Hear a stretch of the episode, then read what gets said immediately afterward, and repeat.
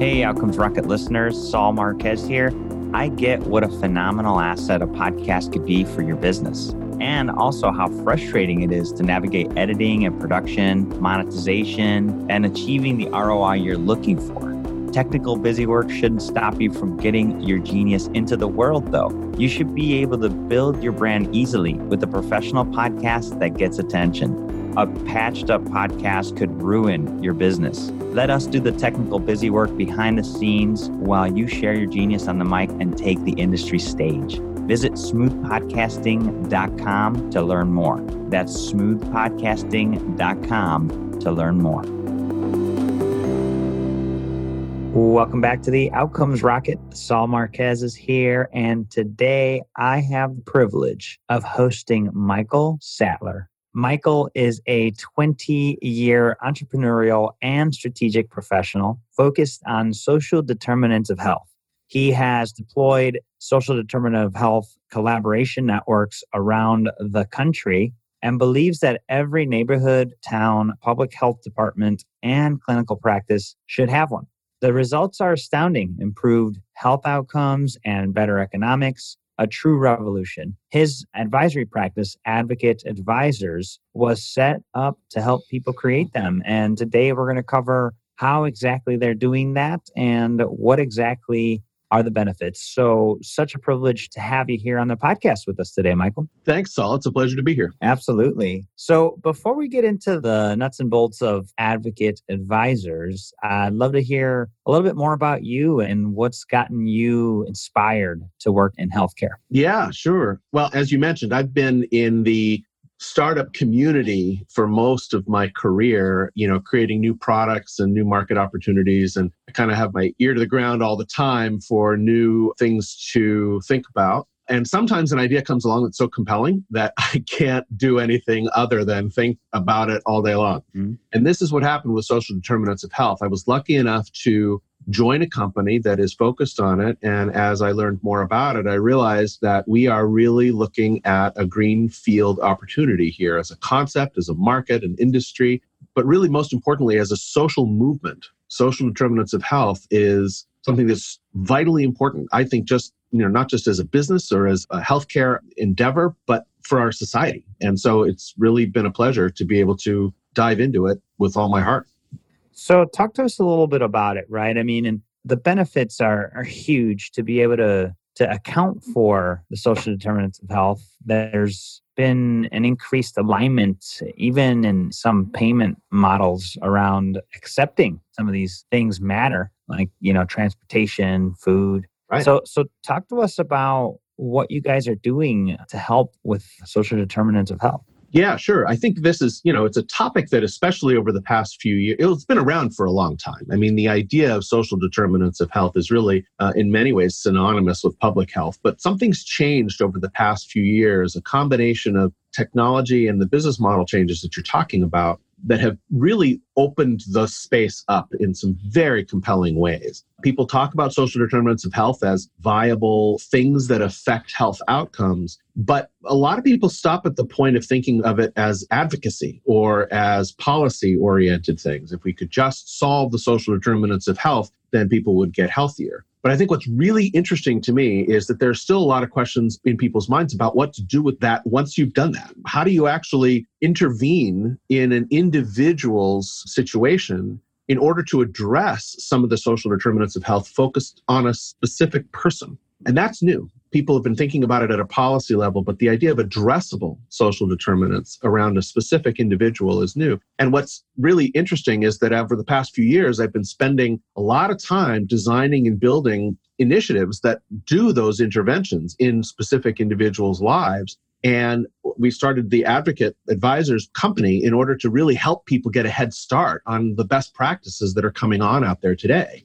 So, what we do is we design these sort of practical, tech enabled platform solutions that bridge the gap between healthcare and the community and the community based organizations that are actually on the ground helping people with addressing specific social determinants of health. When you integrate that back with the EHR, you can really make a significant impact on people's outcomes from a health perspective.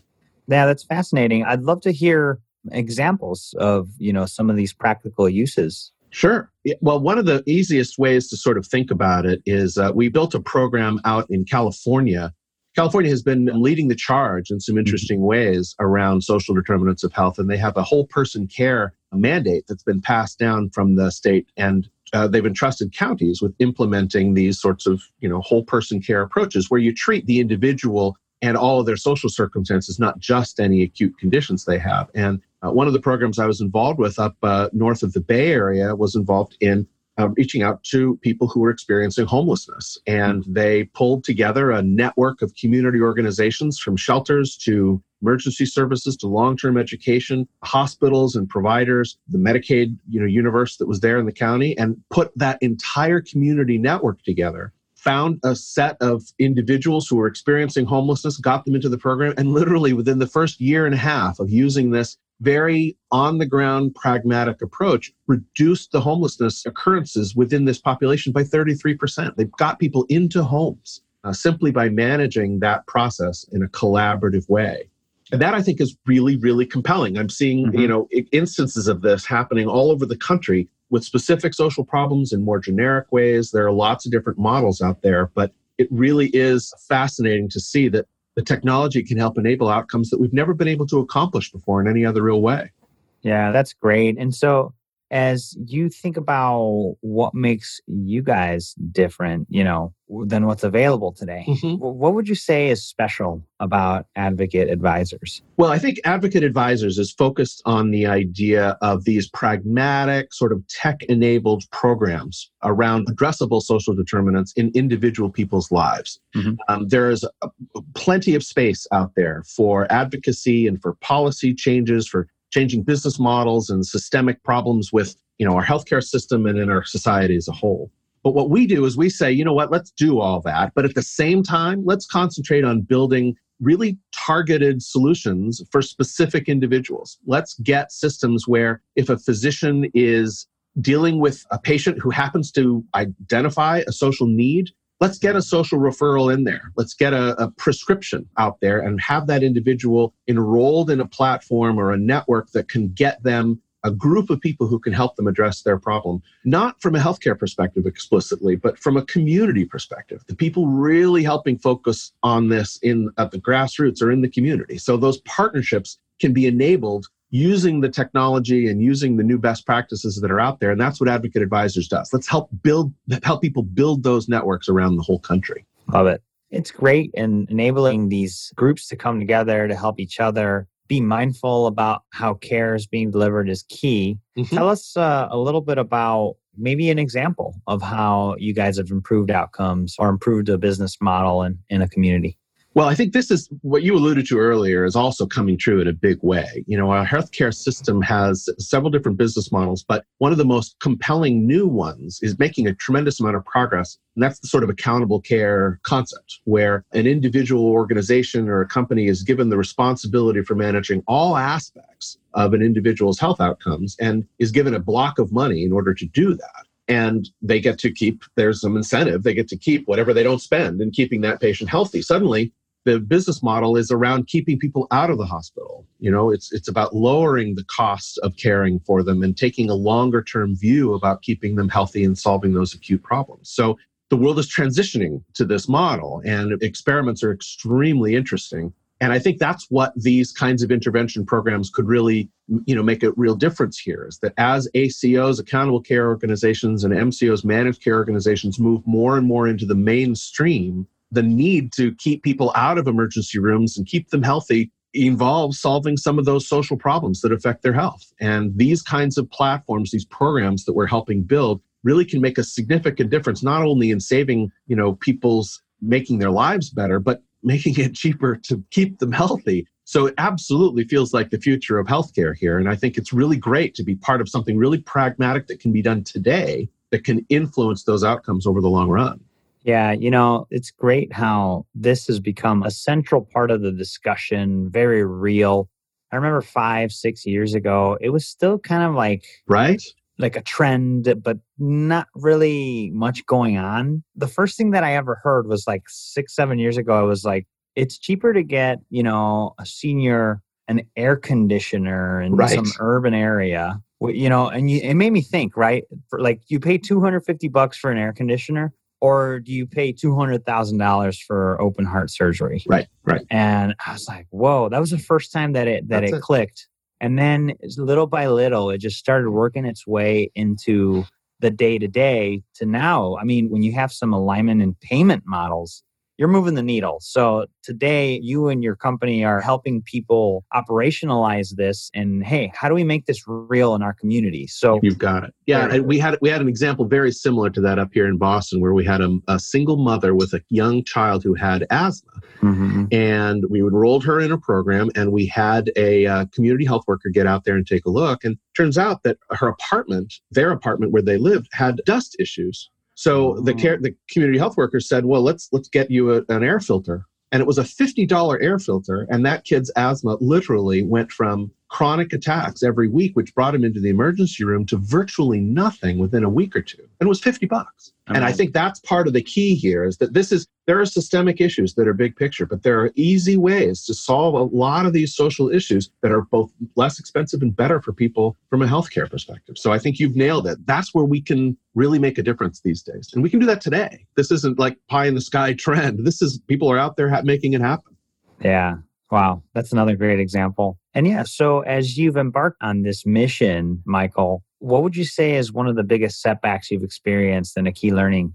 Yeah, good question. I think that we've talked about this. This is a transitionary period, I think, for the business models involved. You know, the traditional healthcare industry, for good reason, want to be sure that the programs that they are referring patients into are scientifically proven, repeatable, you know, in the same way a drug trial would be or anything else. You certainly don't want anyone prescribing something that is going to have an, a deleterious or negative effect. But social programs like the one we're describing here, just they don't quite work that way. You know, the social context for an individual, the environment, where they live, the culture involved, the language they speak, their individual behaviors, those are hard to standardize, hard to reduce down to variables. And so in, individual interventions kind of need to be customized and they need mm-hmm. to be unique to the community. So it's difficult to replicate them from one community to another, and it's difficult to compare them apples to apples as the healthcare community would really want to do. So, one of the key learnings here is that we need to have slightly different metrics for measuring the success of these kinds of social programs than we do for, you know, drug trials or other sorts of intervention programs. And they need to be evaluated in terms of subjective outcomes to the individual, not just simple you know statistics morbidity or cost or other sorts of things but people are getting there people are beginning to realize that this is a slightly different case and it needs a slightly different set of measurements. So it's happening. Hmm. Very cool. That's a very good call out. And so, as you think about what you're most excited today, obviously you're excited about this yeah. area. Hear my voice. so, you know, what about the area of social determinants of health is most exciting to you, Michael? Yeah, well, you know, again, going back to my pedigree as a startup and innovation guy, you know the the amount of innovation and experimentation going on in this space is really inspiring. Mm-hmm. I mean, mm-hmm. there are people on the ground making things up as they go and getting fantastic outcomes all over the place. And what's really interesting to me, again, as a technology startup guy, is that this technology is now on our side. It's no longer, you know, a barrier to putting these programs together. It's an asset. And so it's allowed people to try a whole bunch of interesting approaches, and people are learning things so fast. That's one of the reasons why I set up Advocate Advisors is to sort of help people understand how rapidly the innovations are establishing best practices so that people don't you know reinvent the wheel or or make the same mistakes that were made in other places you know around the country these programs are just changing so fast and there's so much interest not just from the you know the healthcare community, but from the public health community But with COVID tracking. You hear constant stories about how contact tracing is being done for COVID, and people are out there saying, you know, let's get you checked up. And people are saying, you know, what I really need is a ride to the doctor's office. Can you help me with some of the social issues here? And that is putting these issues forefront in people's minds. Police reform is another big question. Well, maybe we can find ways to augment public safety officials with a more you know effective social program like this in order to get people the help that they need rather than just simply referring them out to an in, impersonal system. So i think we're going to see a lot of new programs like this in the next few years and it's exciting to be a part of it.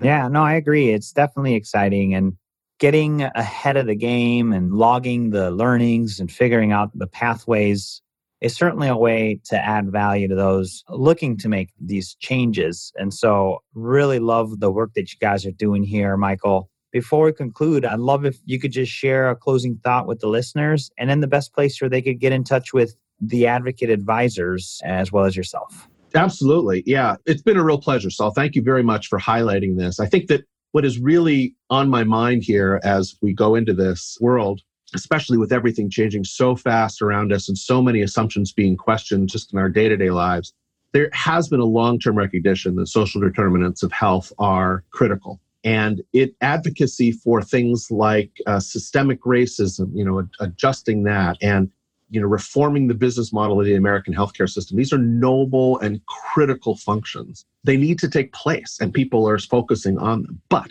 the key thing to take away here is that we can also make a difference in people's lives right now with these mm-hmm. kinds of programs that I'm describing. So I want all of those big picture questions to be asked and answered and addressed, but we can't let that perfect world be the enemy of the pretty damn good right now.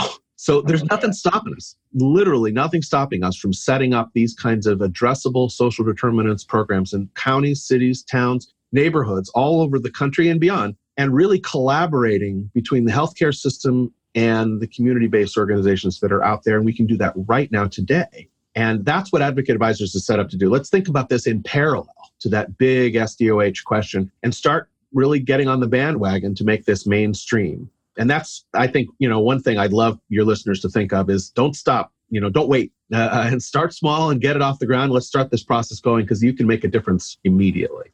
So our website is out there. You mentioned at the top of the show, advocateadvisors.info can give you a little bit of information about how we do things. And we also have a video channel out there on YouTube called the SDOH Field Guide, where we're trying to pull together these best practices and put them in a really accessible way. So that's available to you as well. So keep an eye out for that on Twitter and elsewhere. But yeah, it's been a real pleasure to meet you, Saul, and to talk about what we're up to.